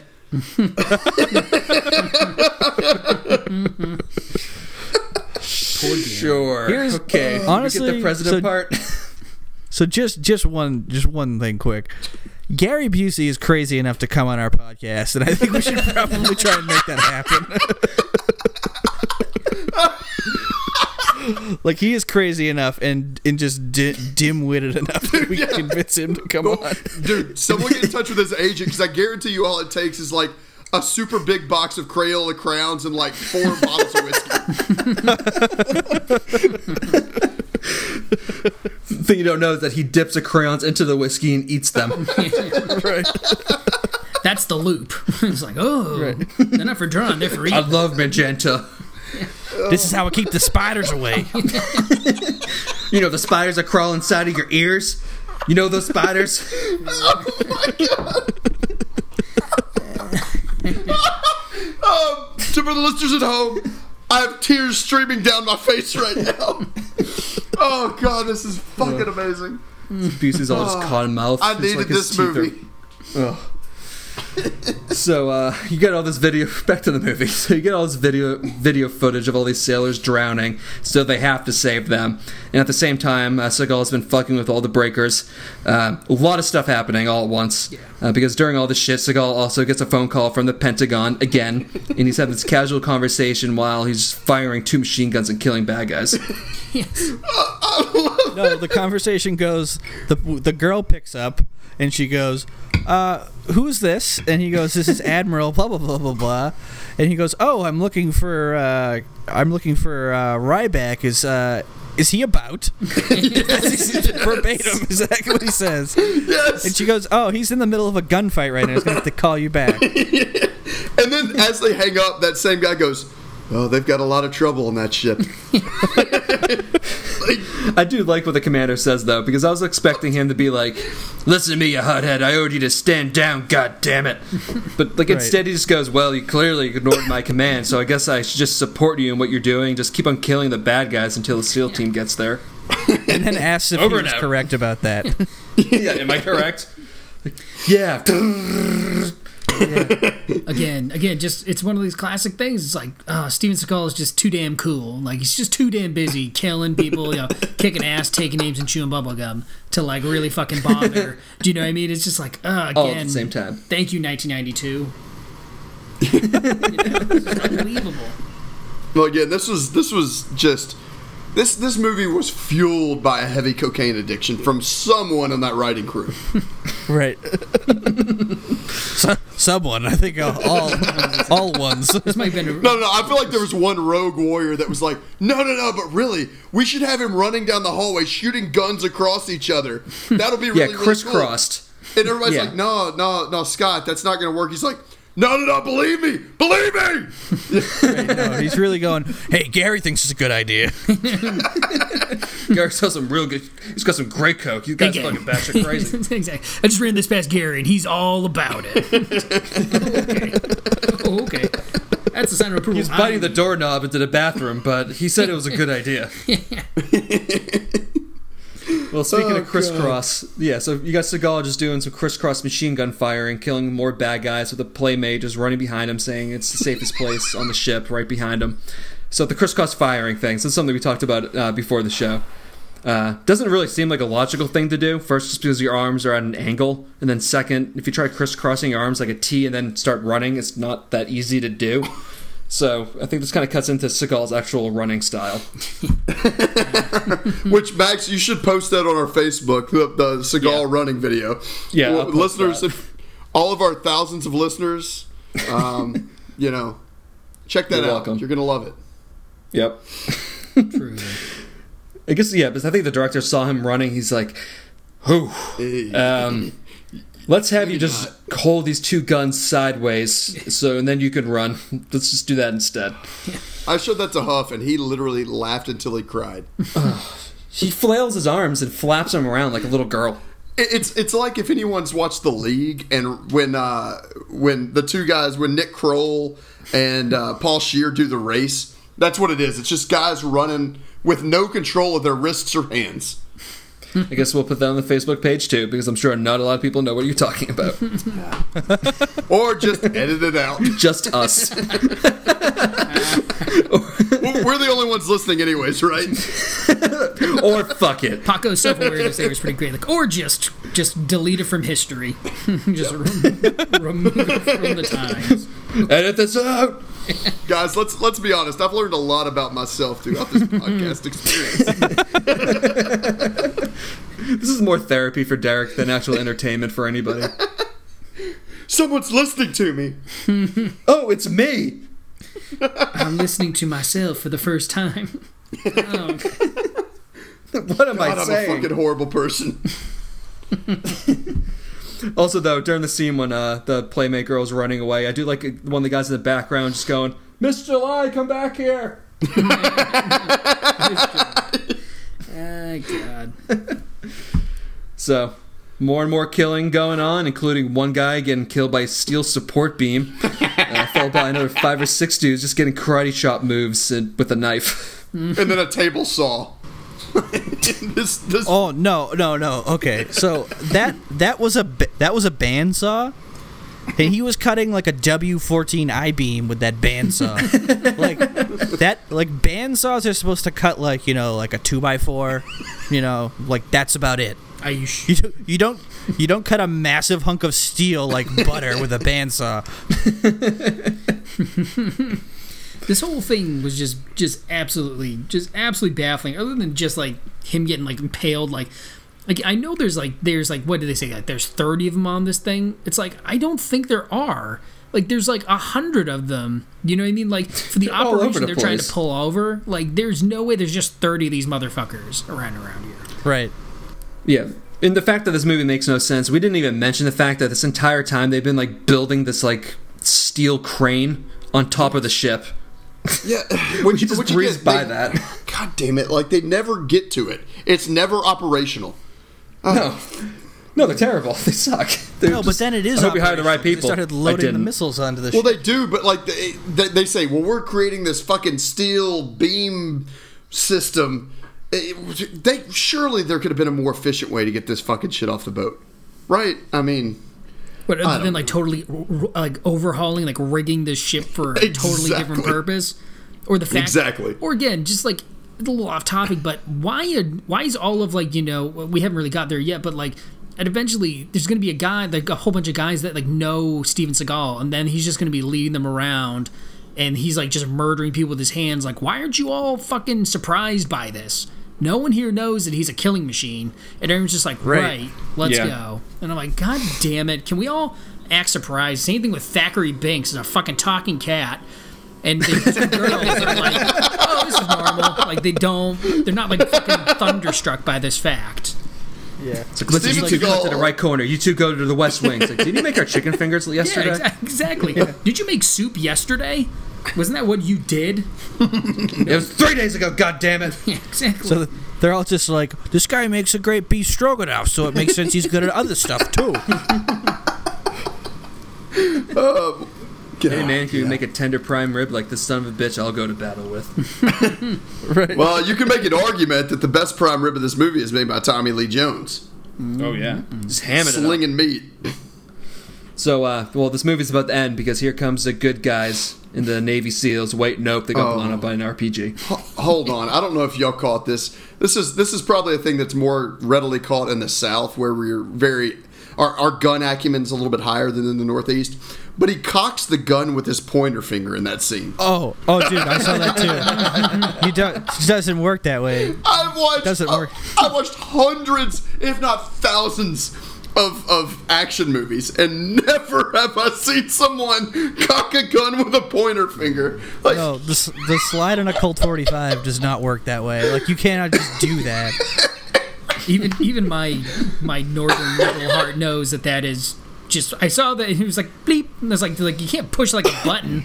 I was like, well, it's a it's a gun. You ever, you ever played guns before? Like, good God. Well, right. And again, he's getting ready to go into like this badass battle.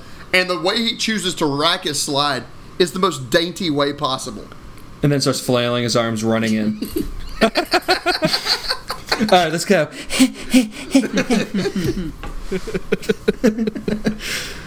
uh, all right, well, cut to Tommy Lee Jones with his uh, black market lawyer, I guess. Yes. Dahmer. And he's... Uh, yes. Whatever. He's just tisk-tisking him for not hiring Seagal because the room is just full of dead guys, including one impaled by a two thousand pound steel beam. And at the same time, uh, four different things are happening at once, uh, which really sucks for me when it comes to taking notes. Um, but Seagal is uh, just MacGyvering with uh, a missile and a grenade with the help of a condom, which um, I was surprised. Yes. I was surprised that they didn't zoom in to that condom and it's saying extra magnum. Yeah. Well, it, the only thing I thought about is, like, since when do the Navy guys use condoms? Oh, they they don't. Well, I think they're kind of notorious. After Magic Johnson was diagnosed with uh, right. H I V in ninety-two. Right. Well, made it mandatory. Well, and Preble, I think, uh, I think this is a good point for you. Um, you know, the first plan of attack is, like, cruising a, a fucking moving F fifteen past this boat to identify and, and assess the situation. And then they're like, oh, well, that didn't work. They shot that down. Let's send a much slower and larger aircraft out to go assess this situation, filled with Navy SEALs, filled with our best warriors. Yeah, and it promptly gets shut down. The only thing I had written down for that was, what a horrible approach. Like, it's literally just like, you know, it's, it's like a butterfly just flapping its wings by, like, oh, this will do it. It's like, what are you, what are you doing? Like, you just realize they shot down exactly like an F fifteen, like a Raptor. And then it's like, no, but what about this really slow helicopter? It's like, oh, I don't think this is right at all. I think this is stupid. Engage the paper airplane assault. Yeah, unbelievable. They got they got the mission plan from like the admirals, and it's just said, yeah, you gotta take a helicopter there. And they're like, shouldn't we like maybe go on boats, you know, stealthy and everything? Nah, nah. Sounds complicated. Just take a helicopter.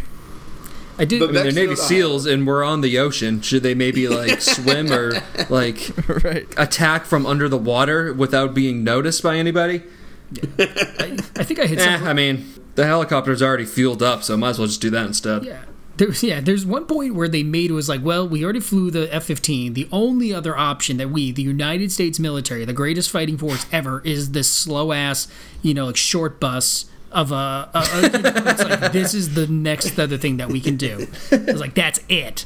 Like, you can't think of any other strategies to, to rectify this. It's like, nope, that's really it. Like, oh, okay, great. I'm glad we got the best military minds around. We can put him on a raft with a catapult. Yeah, I was going to say. Oh my God. It's like, what if we just throw fish well, uh, at him? Like, oh, okay, that's a good idea. Well, that's... Uh, fish, I didn't think of that. God oh, damn. damn. Well, uh, the next quote... no, I was just saying, the next note I have is just, Gary Busey's faces are an American treasure. That's just the next note I have. I'm not quite sure which scene that was in reference to, but there's probably a few that we could select. This is probably the first scene in the movie. Yeah, that's... You're, you're probably not wrong. When he was spitting into that fucking stew. Tastes like shit. I like that pregnant pause. After you spit that stew. Ugh, Gary, that wasn't... You weren't supposed to do that. That was for the crew. That was for the key grips. Fuck them. Yeah, exactly. Grip this. I'm going to go cook him a, a skunk real quick. well, uh, well, that's not a skunk. But, uh, well, Seagal uh, sneaks off the ship and uh, gets onto the North Korean submarine. Uh, but the lawyer spots him. But lucky for Seagal, his gun works underwater as yes, he uh, thank you. Gets, he submerges from the air and shoots like two or three more dudes. Picks up a bomb. Uh, or then uh, the guys uh, pick up a bomb that they, I guess, mistaken for like his head. Because they're all excited about getting the scuba mask. Like, you got this Russian accent guy going, I got him! I got him! Explosion. No, no, no. What it was is, if you look, that that was where the, the hook got the back of his scuba. Okay, here. That's what he's saying. Like, I, I scraped, yeah. yeah, so I scraped him. Yeah. Oh, yeah. And if once you see him on the boat, he got pretty fucked up. But the, the bomb was the little thing he was making with the condom. And he throws it in, again, submerged in water, throws a, a high-powered explosive into this boat, and it fucks some people well, up. Shows what I know, because I didn't wa- I didn't pause this. So I was like, I've been watching this movie for like three hours now, and I'm only like an hour and twenty into this movie. Like, I just need to keep it going. So I'm like, what the? Because I have to fucking tell the story. What's happening? I'm like, I don't know what's happening. There's just so much shit. Like, well, one comment guess, I have is this. Yeah, they what, fished what, a bomb. That's what happened, right, guys? I don't know. One comment I have at this point is just. So, Steven, Steven Seagal can't swim, right? When he's swimming over to that boat, he's, like, on his side, like, writhing around in the water. Like, is this guy a Navy SEAL? He's got he's got floaties on or something. Yeah, for, for a Navy SEAL, he has terrible swimming acumen. It's flopping around. Surprised he didn't have water wingings going over there. He's the best goddamn SEAL in all of the military, and he's just doing the donkey paddle through the water. Yeah. the, the trailer for this movie should be, he was the best SEAL in the biz. Only one thing. He, he can't, can't swim. swim. That's Steven Seagal, Steven Seagal in swimming lessons. Uh, swimming camp coming this summer.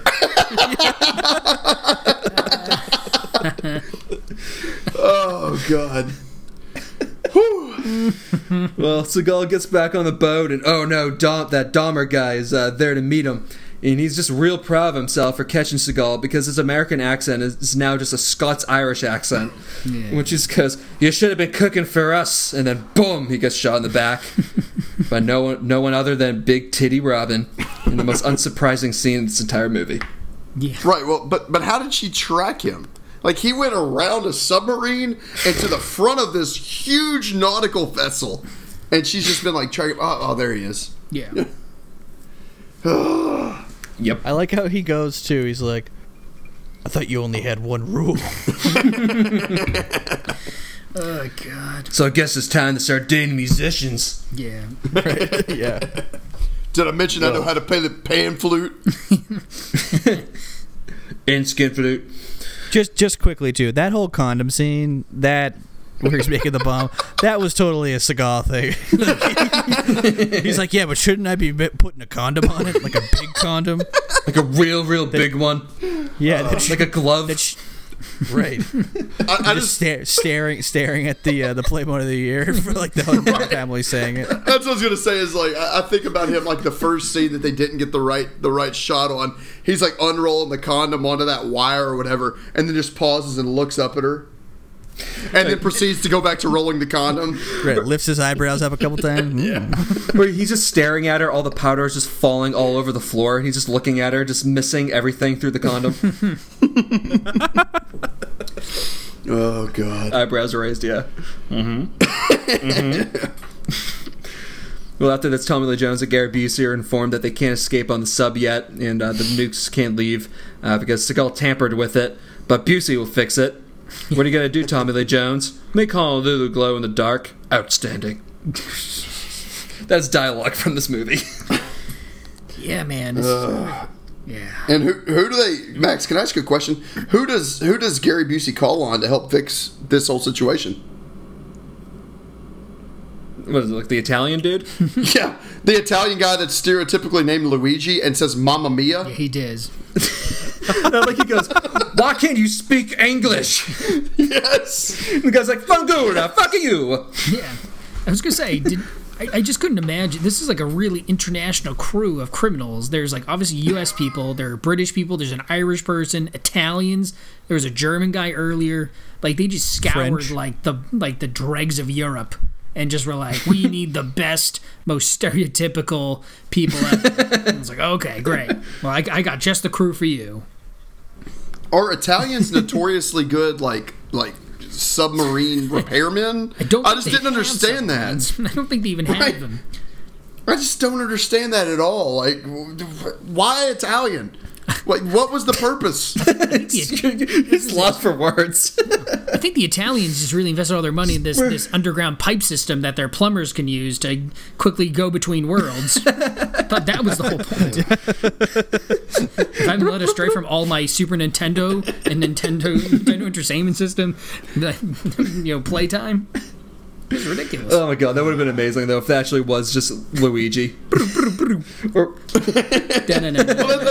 but the funny thing is, is that's that's what I thought about. Like I was like, oh, they they just made, basically made these guys Mario and Luigi, and then the next scene he calls someone Luigi. I was like, what the fuck is happening? Oh my God, it actually is. What is happening? Vanculo. Ah, the bucket, the bucket, the bucket. It's like, oh God, it's a me, a Mario. All right, well, back to the yeah. Then right after uh, they get off the sub, there's Mario just jumps up on top of the flagpole and just drags all the way down from the ship. uh,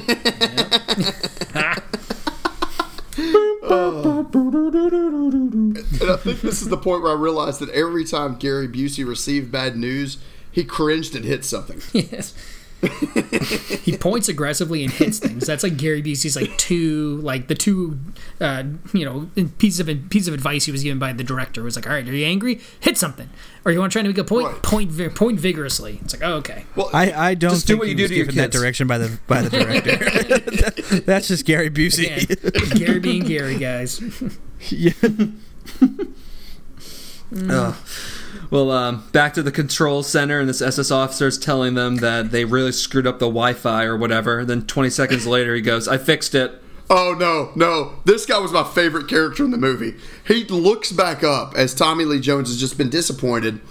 Um, he puts the... Tommy Lee Jones... First off, when Tommy Lee Jones puts the gun in this guy's face, if you would have panned down, you would have seen a massive erection. Because he's been won some action all fucking movie. Finally gets it.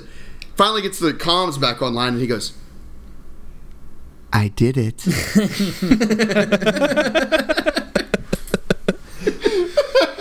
I mean, that, this guy was, every time he would come on the screen, I knew it was going to be fucking gold. Oh, it's great. Great it's like stuff. Literally, it's like a forty-five second scene of him going, like, I can't fix it, I fixed it. It's yeah. Like, why? Come on. Didn't tell us how he fixed it, but we just know he did it. Great. These guys are much better than me. Wait, no, they're not. Yeah, exactly. I just turned it on and off. Right, right, right. This guy is like, crippled. I just kept walking down. back and forth and slipping the switch. And then I decided that that didn't work, so I decided to do another thing, and so, that worked. So I pressed Control-Alt-Delete and then just rebooted, so I'm good now. Yeah, well, so all the nukes on the sub, which is uh, slowly drifting away from uh, the good guys, and they don't have any guns left, right? Right, guys? They don't have any guns You're left? You're wrong. Wrong. Call back from earlier when Seagal is shaking the camera. Yeah. Yeah, because his battleship guns aren't yet decommissioned. And just like hey, gunner's mate. Oh just like God. The old grandpa guy in their gang. They're firing, Busey's just laughing it off because, you know, they're harmless like blanks or whatever. Right? Starbursts. They're starbursts. That's that's harm that's that's harmless. Yeah. Right? Right? Right? Wrong. Wrong. God damn, he beat me to the punch again. I do I do Man, love how, the, how the Playboy Playmate is all of a sudden now very proficient at operating large large guns. Yeah, what the fuck? She's like chewing gum like nonchalantly that's like moving these yeah. nuclear warheads around. Yeah, yeah she right. was like forty-five minutes earlier in this movie, she was very against killing. Now she's ready for mass murder. Yeah. That's obviously She tasted it. She got a taste yeah. of it. Again, that bloodlust. Yeah. Am I right, Tim? The bloodlust, man. Mm. They get that taste in there. You know what I mean? Once it hits the lips. But I, I do want to say also, as they're loading these starbursts, working as a team, they got the working together music going really well. That's like a very nice staple from the eighties and early nineties. Like it's like da da da da da, and they're all like working together. I'm like, oh wow, this is going really well. Right. Uh, yeah, what like are the, we gonna do now? We're gonna shoot, shoot, shoot the guns. Gonna kill all the bad people, blow them up. Oh, when they finally do teamwork, friendship. Boy, boy, what an explosion! Oh yeah, Holy so you know the good shit. guys are just uh, loading up these warheads with the you know the firecracker padding things, and Tommy Lee Jones is just kind of like curiously watching them the whole time yes. until uh, the, the the gunshot just blows him backwards, which uh, either causes him to have some kind of concussion or trigger like an acid flashback, because he just totally loses his shit for the rest of the movie. I know, it's so crazy. He's just. Just goes nuts. First of all, again, I just have to say, there's no way that's how those guns operate. Could you imagine if every time you fired a gun, everybody on deck got blown back thirty feet? There would be no one on the boat to like staff these guns. This is so ridiculous. It's like he's like, oh, my ears are exploding. I'm like, yeah, man, it is. I agree with Bleeding you. Bleeding everywhere. But like, this is ridiculous. oh, uh, so. Yeah, so you, you cut back again uh, to old Busey smiling, thinking that these firework things just gonna tap the sub, but nope, he blows up. Explosions. Oh. That was the most disappointing part of the movie. Old Busey blowing up. Yeah. Oh man, yeah. Like I want any oh, movie delivery. I watch. I, I any any movie I watch with Busey in it, I want as much Busey as I can handle. Like load it up because I'm not going to want another bit of it for like five years. I'm going to max out on Busey right now. That's it. Like yeah. let me get this shit out of the way. So oh, now I'm going like, to go watch. Yeah, now I'm going to have to go watch like Little Big League or something and learn about pitching from the have to. Yeah, that's like a fifty-seven-year-old reliever or starter or whatever the fuck he is in that movie. Uh, well, uh, cut back to Tommy Lee Jones, who's now just rehearsing for the role of Two-Face in uh, Batman Forever because he's just like dancing and singing and talking about cartoons and shit. Yeah. And then uh, during all this, he orders his crew off the ship and then uh, sets off two of the nuclear-tipped missiles towards Pearl Harbor. Max, can, can I ask you, what are those gonna, what are those missiles going to do if they hit Hon- Honolulu? I don't know. What are they going to do? Oh, they're going to kill approximately a million people, which will reach ten thousand degrees Fahrenheit in less than a second. Oh, shit. No, he he goes, he goes. Uh, yeah, well, more than a million people will be will will be at ten thousand degrees Fahrenheit in less than a second. It's like, what a weird way to describe a nuclear right. explosion. Right. Just be like, everyone's going to die. Right, yeah. I don't. I don't need you to walk me through how it works. I know when a nuclear bomb hits a city, it's not going to go good. I also, I also like the hyperbole that Tommy Lee Jones uses. I think, I think it's at this point where he's like, "Yeah, there's going to be a million or a million people are going to die. It's like the world's going to be destroyed." I'm like, there are more than a million people in the world. It's just right, it's Hawaii. Hawaii. That's a bummer. It's a very yeah. isolated area. Exactly. I right. think you're exaggerating just a little bit, Tommy. Well, I mean, it, they ask at one point, you know, do you think I'm, maybe maybe I'm I'm skipping ahead a little bit, but they ask, you know, you think blowing up a, a lot of innocent people is actually going to change anything? Well, I mean, yeah, I think it I think it kind of will. I mean, I mean, it kind of ended World War Two, so yeah, right. I mean, a million people vaporized in less than a goddamn second. I think that's gonna that's gonna that's gonna grab some attention. Yeah, I think Hiroshima and Nagasaki was like two hundred thousand. that that ended a, a a fucking worldwide, just global war. So maybe. Well, you know the good guys are shooting all the bad guys while Seagal takes one out of Patrick Swayze's Roadhouse book and yes. rips this dude's fucking throat out. I had to pause it and go back to make sure that happened. I did too. I did too. Like, wait a minute, that just happened again. Just like, just like in Roadhouse. I've seen this so before. Out of context. It's like, wait, what? Yeah, it's just like he's just kind of like quietly walking around, and then just like, eh, eh, throat, like just fucking throat rip. Also, I just want to break that down even further. So there's a point where he's doing the, the all the his jujitsu or whatever, and then he stops the knife with his teeth. Pokes the oh eye. No, we're not. We're not. That's there. Later. Oh, that, that, that's towards the end. Oh, yeah, yeah. We'll get there. Yet. We'll get there in a second. Okay, never yeah, mind. So. Sorry, I thought I was like, that's my next note. So I was like, what the? Yeah. Hell? I've got plenty of notes on that. Oh my god, that's a nightmare. Yeah. So after the throat rip, he's on his way to meeting Tommy Lee Jones, but this uh, covert expert forgot to clear the room, especially the corner of the room that has a ten foot wide door of Tommy Lee Jones holding a gun in, in the right. middle of it. God. And then uh, yeah, after uh, Jones disarms Seagal, he realizes that he knows him and says, "It's been a long time, sir." And then uh, yeah, they get this little cute talk going on.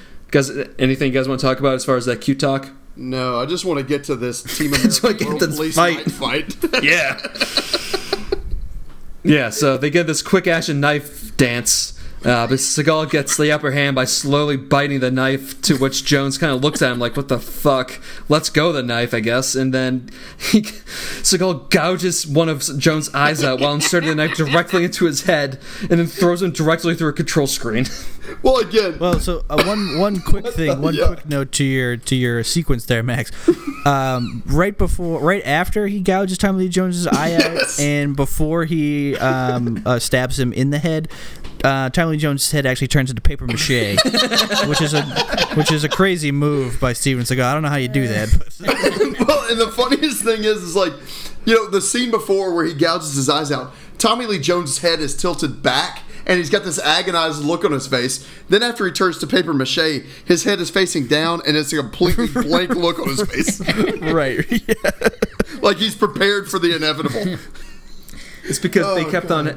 They ran out of footage of the original shot because Busey kept on running into frames going, fuck out! Fuck out! Trying to just chest bump Seagal. Kill him! Kill him! I got a better idea. What about this? Shut up. Uh, I've got, I've I'm got, an Oscar-nominated actor, too! I've got I've got two notes about that scene that we didn't talk about. I said the first one is it was just two men wiggling some knives around, and the second one was it's just metal clanging and Tommy Lee Jones grunting, eh! Ah! Ah! Oh God, David! It's like was... the it's it's like the most little, like slapstick little pansy fight ever. It's just like it's almost like they're slapping knives with each other. Yeah, they're plastic just like, putty know, knives. Yeah, exactly. Well, like I said, it's it's like the Team America World Police fight scene. It is the slap fight. It's actually very. That's a very good. That's a very good analogy. Yeah. It, it's just, but just the way that like Seagal, like the way they cuts. cut it to like Seagal. Like they look like it looked like a computer animation of Seagal's like neck not moving, but his head moving towards the knife to grab it because they didn't know what to do. Yeah, and then just uh, Jones turning at the fucking paper mache. Uh, well, after this, he uh, takes the nuke uh, codes from Tommy's back pocket. So of course, Seagal now has the opportunity to save the day, and uh, right in the nick of time with the Pentagon on the phone, he disarms the nuke, and everyone starts celebrating. This nuke was definitely taking the scenic route to Honolulu. It was following the coastline. Yeah. I would, would, this is what I thought would have been fucking hilarious in this movie, is if, like, they didn't call off the airstrike afterwards. Like, everyone's just, like, cheering, popping champagne. You can hear, like, Seagal going, like, can you call off the strike? And it's just like, yeah, U S A, U S A. It's like, wait, what's that? Ah, shit, we forgot to call off the airstrike. Exactly. Uh, is he still there? Ah, fuck. Uh... If this was like a horror movie version of that, that definitely would have like been a bigger deal, right? Like the ten endings to any horror movie, that would have been like ending four for this movie. It's like, oh no, we didn't call off the strike. It's like, then God damn it! Well, I needed to get the champagne cork. I didn't want to turn off the switch yet. I didn't know. Yeah. uh, God, this movie. Yeah. Well, instead, uh, the movie ends with some cheesy shit. Uh, with the guys uh, talking about cooking stuff and Seagal awkwardly kissing the girl, saying something like, I know what I'm going to have for dessert. Ugh. And then they win the big game, oh God, and the dude. movie ends. No, can we can we talk about the, uh, like, before that, when Seagal asks the playmate if she wants to go swimming with him, and the weird ginger guy in the background enthusiastically goes, I'll go with you. and then, and then, like, no, I don't remember that. He, like, shrugs his shoulders. He's like, hey, broad, you snooze, you lose. I'm going to fuck this guy. There's also one other point, too, where when they finally release all the people, all the other crew that have been, like, locked in that room for a while, they all are cheering as they're, like, going down. They're all just released, like, a water slide. They're like, yeah! Like, sliding downstairs. Like, they haven't been suffering hypothermia for hours. And this right. is when you cue to the uh, the village people in the Navy. In the Navy. And they're just like, yeah! High kicking out of the door. I was like, oh my God. Well, fist pumping. One really but good- that, that kiss scene where oh, Steven Seagal. Oh, oh my God. How how much do you think that woman was dreading that scene? Oh, I was How bad do you scene. think Steven Seagal's breath is? Well, there, there's another oh, scene. Like sardines and like sardines oh, yeah. and fish and cigarettes. Dude, that's exactly what I told Huff. We were watching the oh, end of this God. movie together, and that's exactly what I said. I said sardines and whiskey. Oh my God! That's exactly what, what I said. That would be. She's like in crumbs inside of her tongue. She's like, oh, oh. God, I didn't see, I didn't agree to tongue, and it's like. Well, there, there's another scene in that movie where it's earlier on. But, like, he brings her in for a hug, and if you look closely, he, like, rubs her ear. And oh, the, the, the, the weird the weird old oh. guy, the, the gunner's whatever, the gunner's assistant or whatever, he's, like, standing up. Name. He's, like, he's like kind of high-fiving Steven Seagal, and when he, that girl comes up and he gives her a hug, he looks straight forward like, I'm not going to fucking watch this. I know what's happening. I'll, I'll try to find it, and I'll send y'all the scene if we want to put it on Facebook. But, dude, it is okay. so fucking funny. I've heard what you do with these cast members. I don't want to look. Exactly. Oh, it's, it's, it's, I mean, everything about that shot is Ugh. half disgusting, half just hilarious. Well, that's the movie. Yeah. So, um, Thank you. some trivia. All right, so this is the only Steven Seagal movie ever that's certified fresh.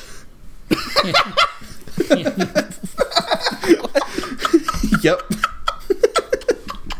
The best they can do. All of his movies are fucking dog shit. Oh shit! Oh, I love uh, that so much. Yep. So it was also it was nominated for two Oscars, which is also the only Seagal movies ever be nominated for Oscars, but they're for like sound and like effects and shit like that. But um, also funny, the original title of this movie was Dreadnought. What? Dreadnought? It gets so it gets it was, like were... named after like the first like royal like battleships of like the, the no no British I know Navy. I know but it just doesn't make any sense. It's I like, know it doesn't. That was in that was before World War One. Yep, but I guess they just wanted to play off the pun. They're like nobody's gonna understand that, so oh. never mind. Well, Preble, is that related to some sort of like Siberian poetry? Dreadnoughts? Yeah. No, they're just like the yeah, just like Tim said, like prior to World War One, like big.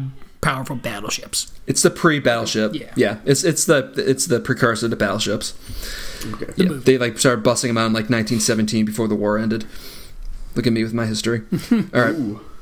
So um, also this movie delayed the Die Hard series for a few years since it is a knockoff. So uh, the original Die Hard script for the third one, it was going to be about a cruise ship being taken over by terrorists. But then this movie came out. They're like, fuck. All right.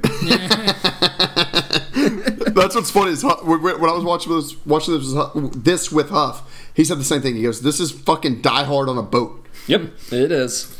And uh, speaking of Die Hard, so for the third movie of Die Hard, this has nothing to do with this movie, but um, I just think it's hilarious. So it was originally a Lethal Weapon sequel, and then they pretty much just like copy and pasted the Riggs and Murdoch and just put in Sam Jackson and uh, Bruce Willis instead. So also the Playboy cover shown in the movie is the same cover that was shown in Home Alone. Really? Yep. Same edi- same issue. Interesting. And uh, do you guys want to guess the body count for this movie? Uh, seventy-two. fifty-one. I'm going to say... I'm going to go Price is Right and go fifty-two. You guys are all wrong. Probably's the closest, I guess. one hundred. I said seventy-two. I was... Oh, Derek, I, then. Yeah. Whatever, I wasn't listening. Oh, sorry, Derek. You said something. I win. I had it right. How does it feel? Oh, shit. I was going to guess like thirty. I'm like, yeah, that's probably like a that's a pretty high number. And it's like one hundred. Yeah. That's, no, that's like, like in the one in the party room when you find the naked it's whore, like sixty. There's like there's like eight or ten in there. Yeah. And the SEALs, yeah, that's just everybody. Yeah. Do you have any more trivia, Max? Yeah. No, that's it for the okay. trivia. I was just thinking, I didn't even say anything, but I was just thinking, like, why wasn't uh George Bush was in Holland, Holland, like he was in Pearl Harbor. Yeah. Like, why wasn't he involved in all this? They're gonna nuke fucking Pearl Harbor. The president's there. Yeah, it's a good question. Thought of that. Yeah. Uh, the only reason uh, the only uh, I not gonna do it. Sorry, go ahead. No, that's it. Okay, perfect. The only reason because we mentioned earlier because I was actually thinking like how many people are on battleships because I know there's like actually a ton. I think we said like four hundred. Mm-hmm. So on, I literally looked yeah. up the U S S Missouri, and in nineteen eighty-four it held one thousand eight hundred fifty-one oh. officers. How did thirty and people thirty take people over? How the fuck? This battleship that was almost two thousand people. Holy shit. It's like a small... That compartment did not have two thousand people in it. They had like maybe two hundred. Yeah. Well, when Gary Busey's involved, all rules are out the window. Yeah. When the Buseys... They did say that like it was a skeleton crew. They did say it was a skeleton crew at the beginning of the movie, but it's like... A skeleton crew on a one thousand or eighteen hundred crew like person battleship is like still a thousand yeah. people. Yeah, I was gonna say like maybe nine hundred. yeah, I was gonna say. Right, yeah. I, I was gonna say because just to yeah. operate it, I imagine you need to have like a number of people. Oh yeah, uh, yeah, I would imagine so. Yeah. Well, um, yeah, I think they also they filmed it on like the I don't know they filmed it in Alabama. I, I know like I, I looked at it, but I didn't write it down. They used a different ship, but uh, that doesn't really matter. But... All right, who's your favorite and least favorite character in this movie? I mean, I Steven Seagal is definitely my favorite character. It's just fucking hilarious. He's it's like everything he does is hilarious. And my least favorite character, um, probably the fucking nerd, the the nerd working on the computer. It's like fuck you, nerd. This isn't a movie for nerds. Perhaps. Yeah, I'll go. Um, yeah, I was gonna say. I mean, Steven Seagal is great, but just to be different, I mean, Gary Busey just really adds a, a certain flavor to this movie that just can't be. Can't really be undone. I mean, if he wasn't in it, like I probably still would have enjoyed it, but like I, I probably wouldn't have like, you know, been so intrigued in like a morbid, like very odd way about how this goes. So like, in Gary, just him being Gary Busey was hilarious. I guess my person, I, it's like I, watching a car crash. Yeah, watching a car crash over and over and over again. But that car has buck teeth and like one eye wide open, the other teeth just slammed shut. But uh, yeah, so he was probably my favorite because it's just hilarious. And the people, I, I guess, I'll pick that C I A guy that was in the room smoking the whole time because I thought he was going to be like, like some sort of intrigue, and then he was just like the only other time I ever saw him was like when he and that other like politician-y or liaison guy are just like we're gonna blame it on the cook, right? And they're like, yeah, yeah. And I was just like, I'm like, are you? Can you be better? Like you have knowledge, like interesting knowledge, like. Be more interesting. Like, do something. Be... You know, create intrigue. But yeah, so I didn't like those. I didn't like that guy. I was very disappointed. Mm-hmm. Well, my favorite... I'm going to buck Tim's, you know, statement here. My favorite was the nerd. Because every time he came on the screen was fucking laugh out loud funny. He was so ready for some goddamn action in this movie. And boy, did he get it. um... Uh, and, and my least favorite, and I, probably we may be talking about the same guy, but it was the guy that was always on the red phone in the C I A room. Because at times he would act like, oh, I've got these great ideas. And then other times he would act like he didn't have any fucking clue what was oh, going that's, on. That's the political liaison guy, I feel like, right? Yep, like, yeah. It wasn't the cool C I A guy who was smoking. It was that other guy that was... Yeah, the the, the bald-headed guy that was like, I need to talk to the president yeah, exactly. about this. Wake that, him that was up. The other guy yeah. who was just being upset. And then he'd be like, well, what's going on here? Yeah, yeah that fucking guy sucked. The whole Pentagon scenes just were not needed in this movie. They should have just stayed on the boat. Yeah, I agree with that. God. All right. Uh, for me, I'm gonna go. Just I'm gonna go Tommy Lee Jones, just for the fact yeah. that he's actually a good actor.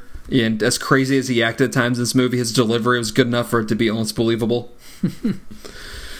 And my least favorite is gonna be Tits McGee, just because she was annoying as shit. And so I was gonna say too um, that it seemed like they wrote this for like a seven year old like boy who was like a diehard G I Joe fan. But like the last moment when the producers said, "How about instead of a boy, we just have a girl with like some big tits?" But then I did a little research in, on the movie and found out it wasn't a producer, but it was Steven Seagal who came up with the idea of a stripper sidekick. and, uh... The trivia also says, in quote, he did some un- uncredited rewrites, which also makes perfect sense, especially since recently he's been named in the whole Me Too movement for a shit by like a shit ton of women. Yeah. Oh God. That's that. That's our Steven. Uh, yeah, including Jenny McCarthy, who said, "Uh, it's like yeah, I, I auditioned for a movie." He's like, "Yeah, that's that's great reading. Uh, take your clothes off." She's like, "It's not in the script." She's like, "Do it." Yeah. Oh God, that's terrible. Yep. That he's that guy. That guy. Great. Great. Wonder why it didn't pan out. Yeah. All right. Next question. Uh, who would have won in a one-on-one fist fight? Patrick Swayze's Dalton from Roadhouse or Steven Seagal's uh, Ryback from this movie? Well, we, I think we could both safely say that they would end up throatless.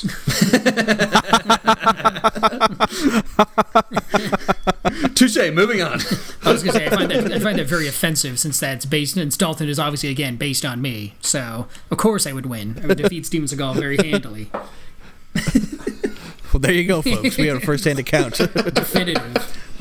That's a Swayze just for the sheer fact that he, like, completely, like, ripped out that guy's entire esophagus. And Seagal yeah. kind of got, like, a little bit of the throat. Yeah. Well, here's why I would argue the contrary. It's because Steven Seagal's martial arts in this movie were incredibly apathetic.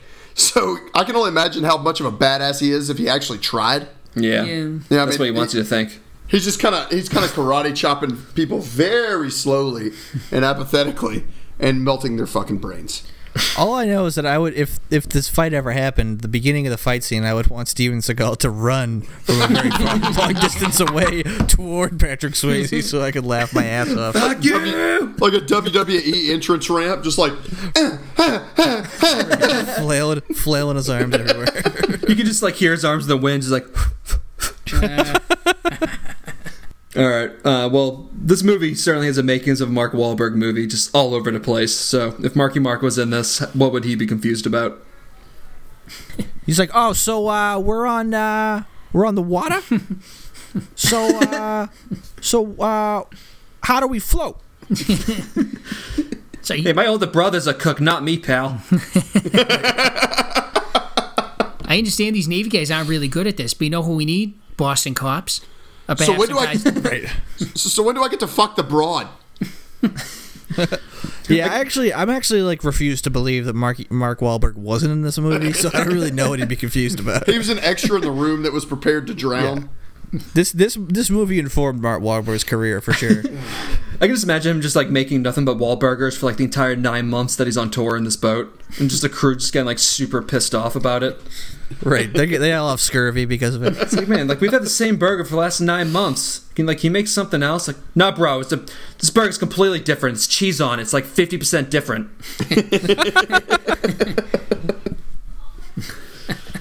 uh, all right, well, unlike IMDb with their zero to ten, uh, zero through ten score, or Rotten Tomatoes with their certified fresh score, including this movie and the only Seagal movie, we've decided to make our own scoring system. So, guys, what would your scoring be for this movie?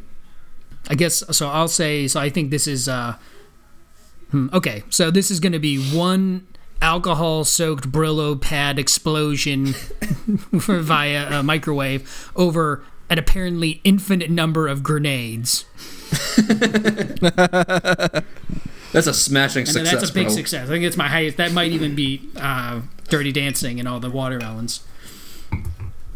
I'm going to say that uh, this was uh, three extremely hesitant um, on uh, topless scenes over um, infinity um, Me Too claims against Steven Seagal. Well, I'm going to use... I'm going to actually go in a different direction than we've ever gone on this podcast, and Uh-oh. I'm going to use Gary Busey math here, and I'm going to say that this is one oversized birthday cake out of two jostling knives... out of seventy-five Gary Busey teeth. He has seventy-five yeah. teeth, guaranteed. He has layers. I was gonna say, he, like, he's like a shark. Exactly. which, which, Tim, I know that you can, you're, you're really good at quantifying these rankings. That's the highest ranking I think I've given a movie on this. this. That's the highest rank. That's easily the highest ranking. I mean, it's, it's up there.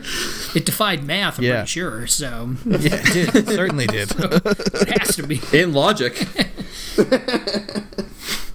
Well, I'll stick with the Busey then. I'm going to give this one motorcycle helmet for Gary Busey out of one pair of big plastic titties. Yabos. Yabs. Yabos. Yabos. Well, that wraps up week one for our Thanksgiving movie month. And if you want to follow the show on social media, we have the links in the description box of this podcast episode. And if you want to reach out on the Facebook page, you can go to t d back row dot pod. Tim is not on there, so don't look for him there. Wow. Um, also, if you want to search the Dicks in the Back Row uh, on Instagram, you can go to tdbackrow underscore pod. If you want to write into our mailbag, you won't. But if you want to, that would be at t d back row at gmail dot com. And uh, I guess we'll we'll throw out a couple of hints for uh, the next episode. Um, we'll put it on. I'll I'll put it on Instagram. Ooh. Just yeah, it'll be a little bit of a sneak preview, a little tease. Yeah. So in, until uh, next time, you know, just remember sometimes uh, condoms aren't safe.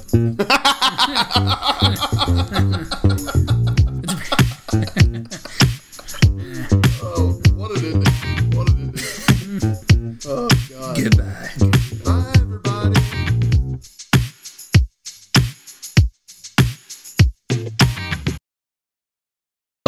Yeah, I was going to say, I, I was going to give this movie a lot of credit by not making them like a romantic couple, and then they naturally just blew mm. it at the end, because I was like, there's no chemistry here. She's like just hot. Like, that's not enough to like make me care about this. That, that was one of the uncredited rewrites, and it wasn't even a rewrite. Steven Seagal just grabbed her and kissed her. Detective, doctor, lawyer. Yeah, exactly. Exactly. Wait, who's the like Simpsons doctor, though? Doc, uh, Doctor Hibbert or Doctor Riviera? Doctor Riviera, yeah. Yeah, I was going to say. Yeah, Doctor Hi, Riviera. everybody. Hi, everybody. Yeah. What the hell is that? Red one connected to the red one. The blue one connected to the one. Other thing. Oh, no, my watch. It fell in. Oh, dear. Oh God! Wait, what's the wait? What movie are we watching next? I forgot. Hmm. Or have we not decided? Okay. Trouble! I can hear your fucking computer taking uh, flight right now, brother. I don't know how to help you, man. My it almost died. I, good thing you like told me that it was making noise, and I looked at it, and it was like I didn't. It wasn't plugged in, and then like my computer was like, it's about to explode. You need to plug it back in. I was like, oh, okay.